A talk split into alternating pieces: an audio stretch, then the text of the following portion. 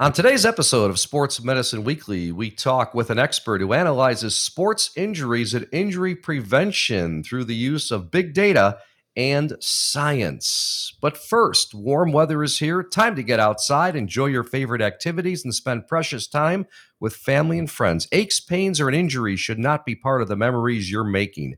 The therapists at Rush Physical Therapy are here for you. With more than 60 locations throughout greater Chicagoland, Rush's clinical experts will get you back to life. Go to rushpt.com today to schedule an appointment. Not sure if physical therapy is right for you? Request a complimentary consultation and discover the power of Rush Physical Therapy today. One of our sponsors includes Vericel. They develop, manufacture, and market autologous cell based therapies for patients with serious diseases and conditions. For more information about their products, visit vcel, V-C-E-L, dot com.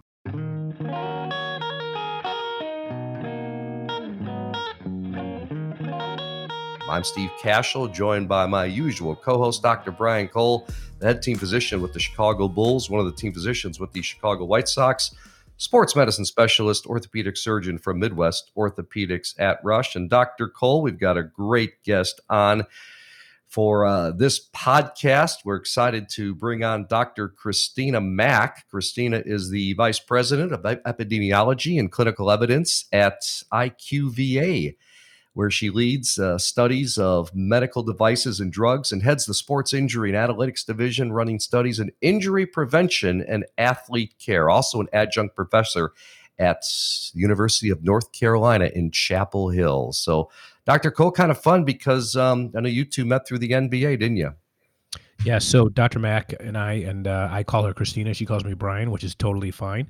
Uh, she and I have worked together for a number of years. So I've been on. I was the uh, head of the uh, NBA research committee for several years, and um, and still very involved. And uh, IQV is a is a company that is involved with a number of uh, franchises and, and, specifically within the NBA, the NFL, and the Olympics.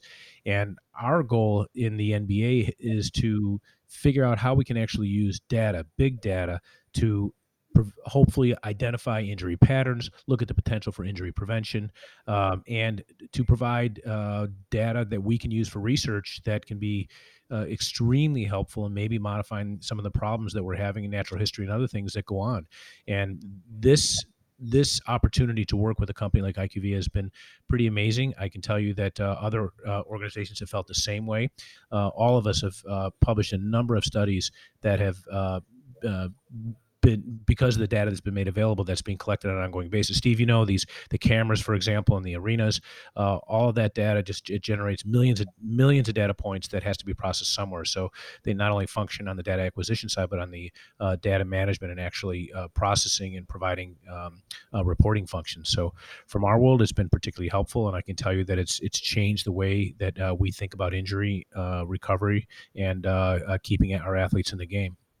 Yeah, you and I, Dr. Cole, have talked about for years on our radio show on Sports Medicine Weekly and now on the podcasts about all the different cameras and the different arenas. And we always wonder, well, where does that data end up? And here is Dr. Christina Mack joining us here. And Dr. Mack, thanks so much for, for being with us and our guest uh, on this podcast. Um, IQVIA, uh, can you tell us a little more and uh, expound on what uh, Dr. Cole was, was talking about and uh, how long it's been around and uh, how you got involved? Absolutely. So, first of all, Steve, Brian, thank you so much for having me. I'm, I'm, thrilled to be here with both of you. And this is certainly one of my favorite topics. So, very glad to be here and getting a chance to talk about it and explain what we do. Um, so, as Steve, as you said, I'm an epidemiologist and I work at a company called IQVIA, which is a very large company. We're um, a human data science company, which means that we have a lot of data, we collect a lot of data and there are a lot of medical experts and scientists at IQVIA, as well as data scientists. So, people who know how to process, curate, and then use the data to drive evidence to make decisions. Um, and, and since I have started doing this, and I'm not going to date myself here, but since I've started doing this, the type of data, the quality of the data, and the overall amount and volume of the data has absolutely exploded. Um, really, I think beyond what any of us could have even dreamed about a couple of decades ago. And so, what we do at IQVIA and also what we do as a sports medicine discipline and, as epidemiologists is we take that data, we often link it together, and we work with it to understand what can be learned and how can we land that in a way that can, for example, prevent injuries or further the health of patients. Christina, when you think, how, how many years have you been with them?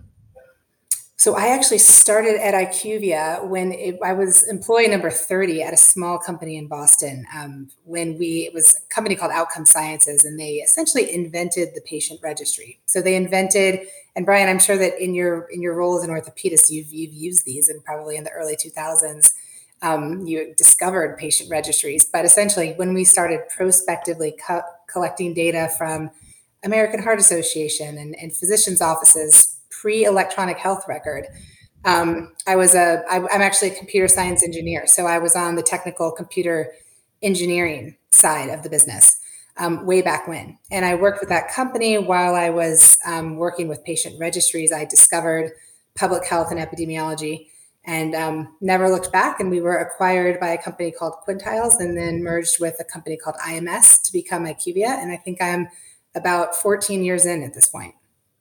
So when you think back to some of the you know the major initiatives that you've been involved with, and I've been lucky to be you know working with you. How, how long have you been with the, with uh, the NBA?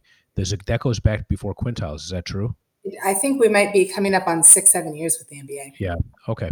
So when you think back to sort of the all of the accomplishments, this technology now with incredible ability to collect data, uh, both in the training room when our trainers document an injury, document the treatment, the recovery, we have access to uh, all the medical records, and then combined with other data points that we can get either with some of the uh, wearable technology and then what goes on in the arena.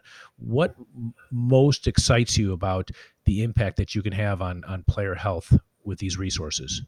That's a great question, and that, and I'll answer this broadly because this really applies to not just the NBA, but but any group that we work with that is open to curating and strengthening the data that they collect on their populations or on any any patient population or any any population in general and is willing to link that with other data sources so that we see not just the perspective of a physician putting data into an electronic health record or an athletic trainer putting data in about a player to an electronic health record, but we also see all of the context, depth, richness around that, where we're linking that with wearable data, where we're um, linking that with game statistics, where we have cameras, where we might have sensor data that comes in. And, and again, this goes far beyond the NBA to a number of, of different organizations that are linking these data together to understand okay, what can we learn about how to prevent injury? What can we learn about how to best treat and rehabilitate players to get them back out to the game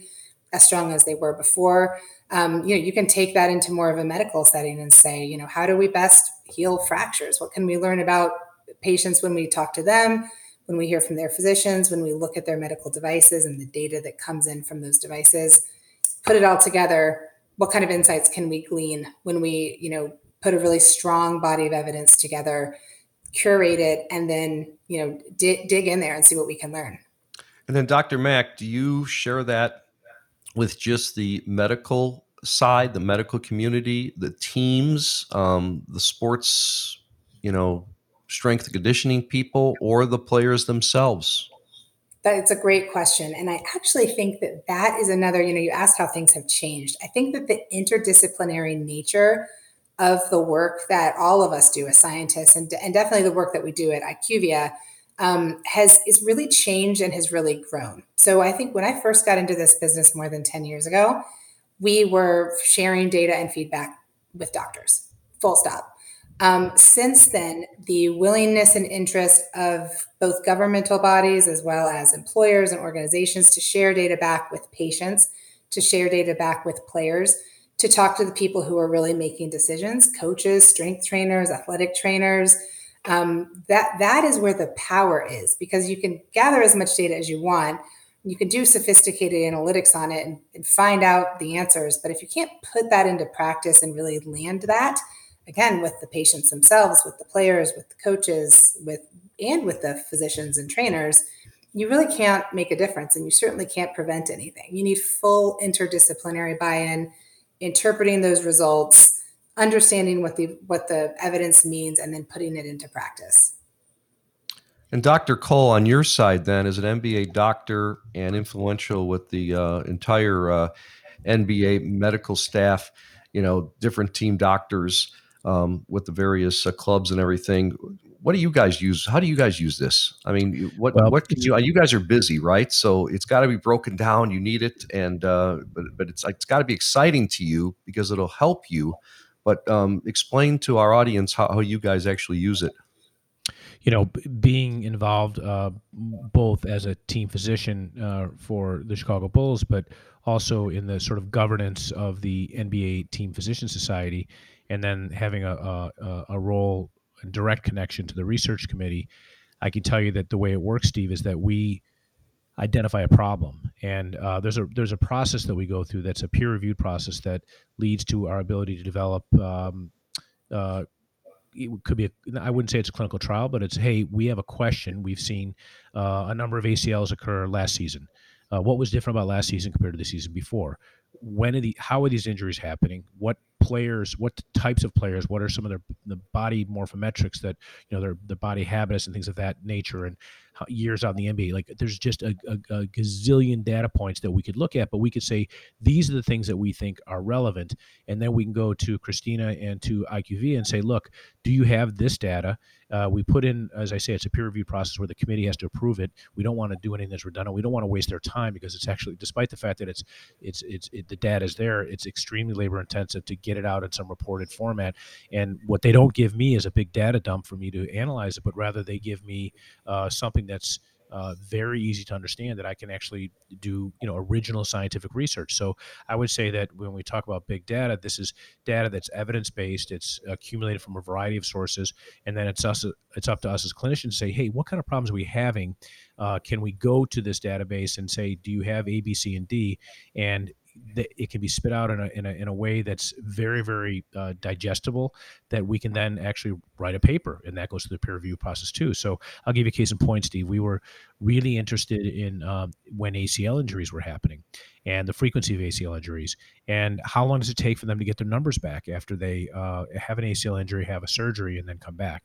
And we published two what, what does papers. that mean dr so, have to get their numbers back? Well get their get their statistics back Okay. So you know, you know, we often talk. Oh, about, back up so to where you mean back up to where they were averaging before.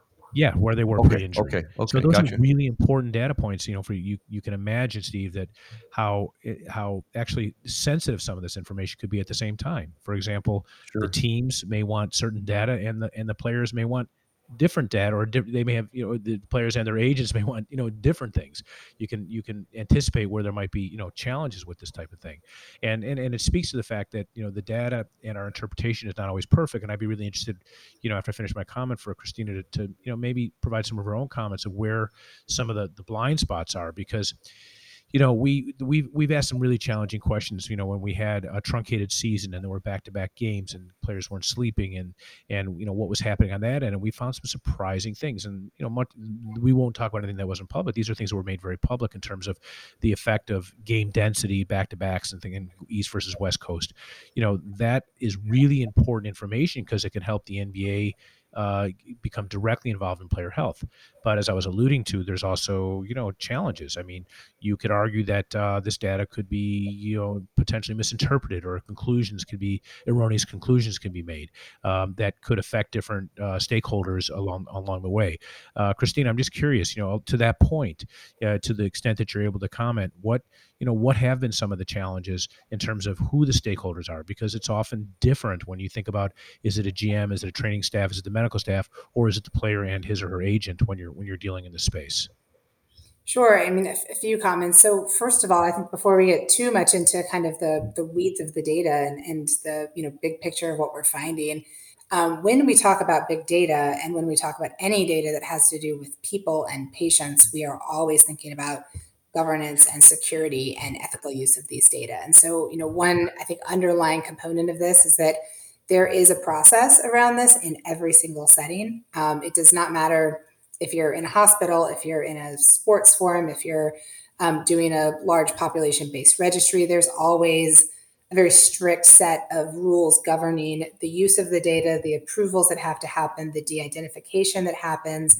and the firewalls behind it so that there is no identifiability in the data that's being used and there's no risk to the, the individuals that are um, in that data set. So that is always first and foremost. And right alongside that is making sure that any looks at that data have to do with the patients or have to do with the, the individuals in that population and that they're important um, questions that are meaningful and impactful um, to the to the people that we're studying. And I think that if those two things are upheld anytime we're thinking about research or we're thinking about generating evidence or using big data, then we're in a good place because we are um, again kind of aligned with international ethical use of, of data and research so that we're making sure that what we're doing is going to further the health of individuals in the population and further the health of our patients.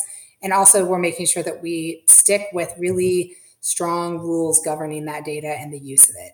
Um, and then that said um, you know to your last point brian i think what's what's critical with this is figuring out what are the research questions that are important to the players or important to the patients that we can feasibly answer with these data in a way that's strong and in a way that we can really stand behind. So it's not too limited.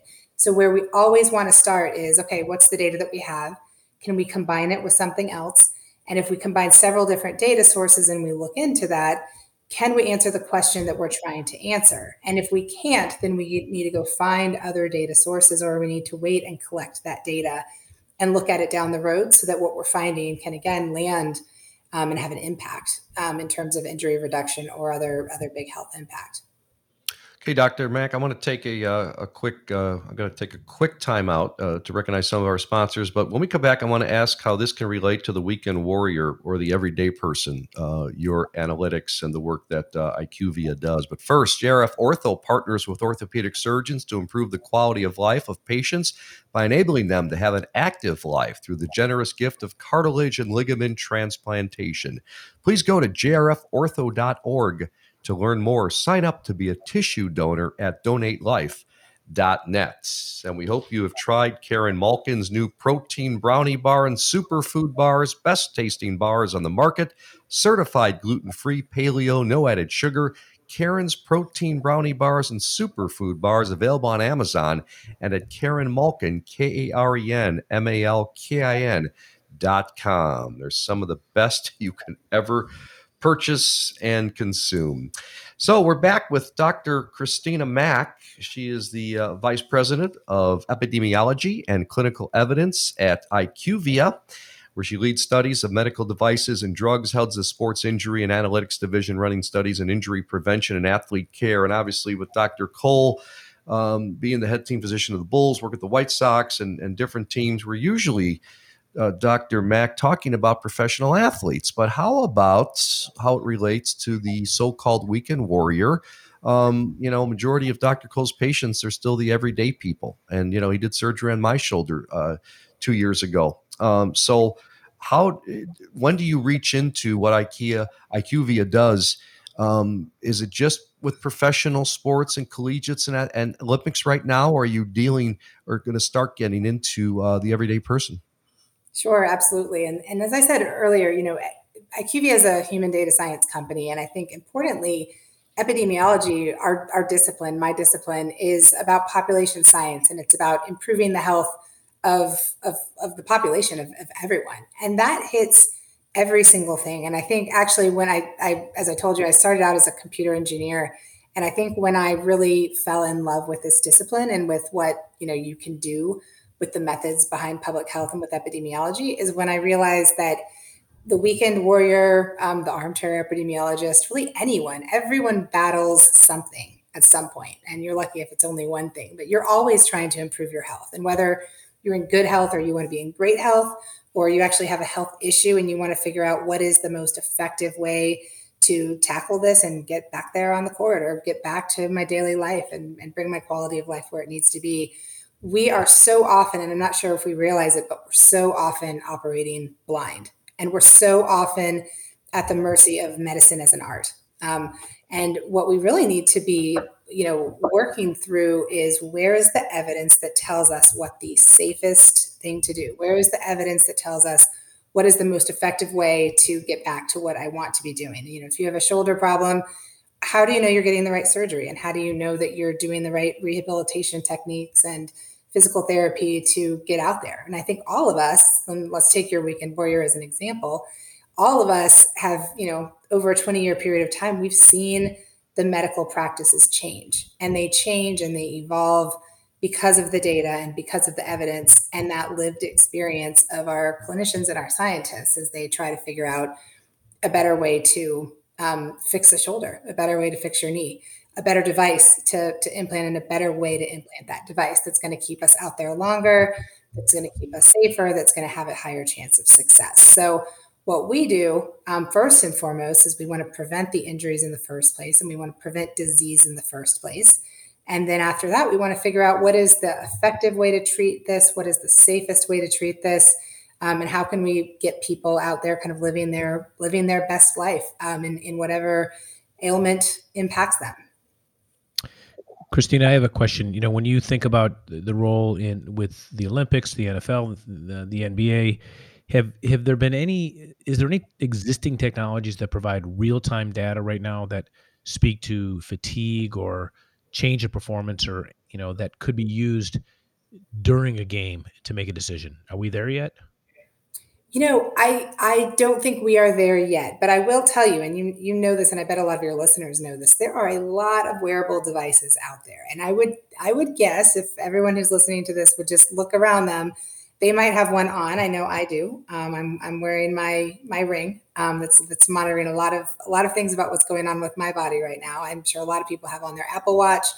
Um, there, there's a lot that we are all curious about and um, starting to depend on to understand our, our personal health. And, and Brian, to your point, a lot of those companies are putting those devices and those wearable technologies out on the court, out on the field, out on athletes, and using them to monitor um, monitor the body, monitor the muscle, and prevent injuries going forward. And I think that um, some of them work, some of them have a lot of evidence behind them, some of them have a little bit less evidence behind them. And what we need to do as scientists is keep monitoring that data, keep using the methods, the machine learning, the, the analytics that we have at our disposal um, to learn to learn from those and to put some trust and some evidence behind what we are expecting out of them.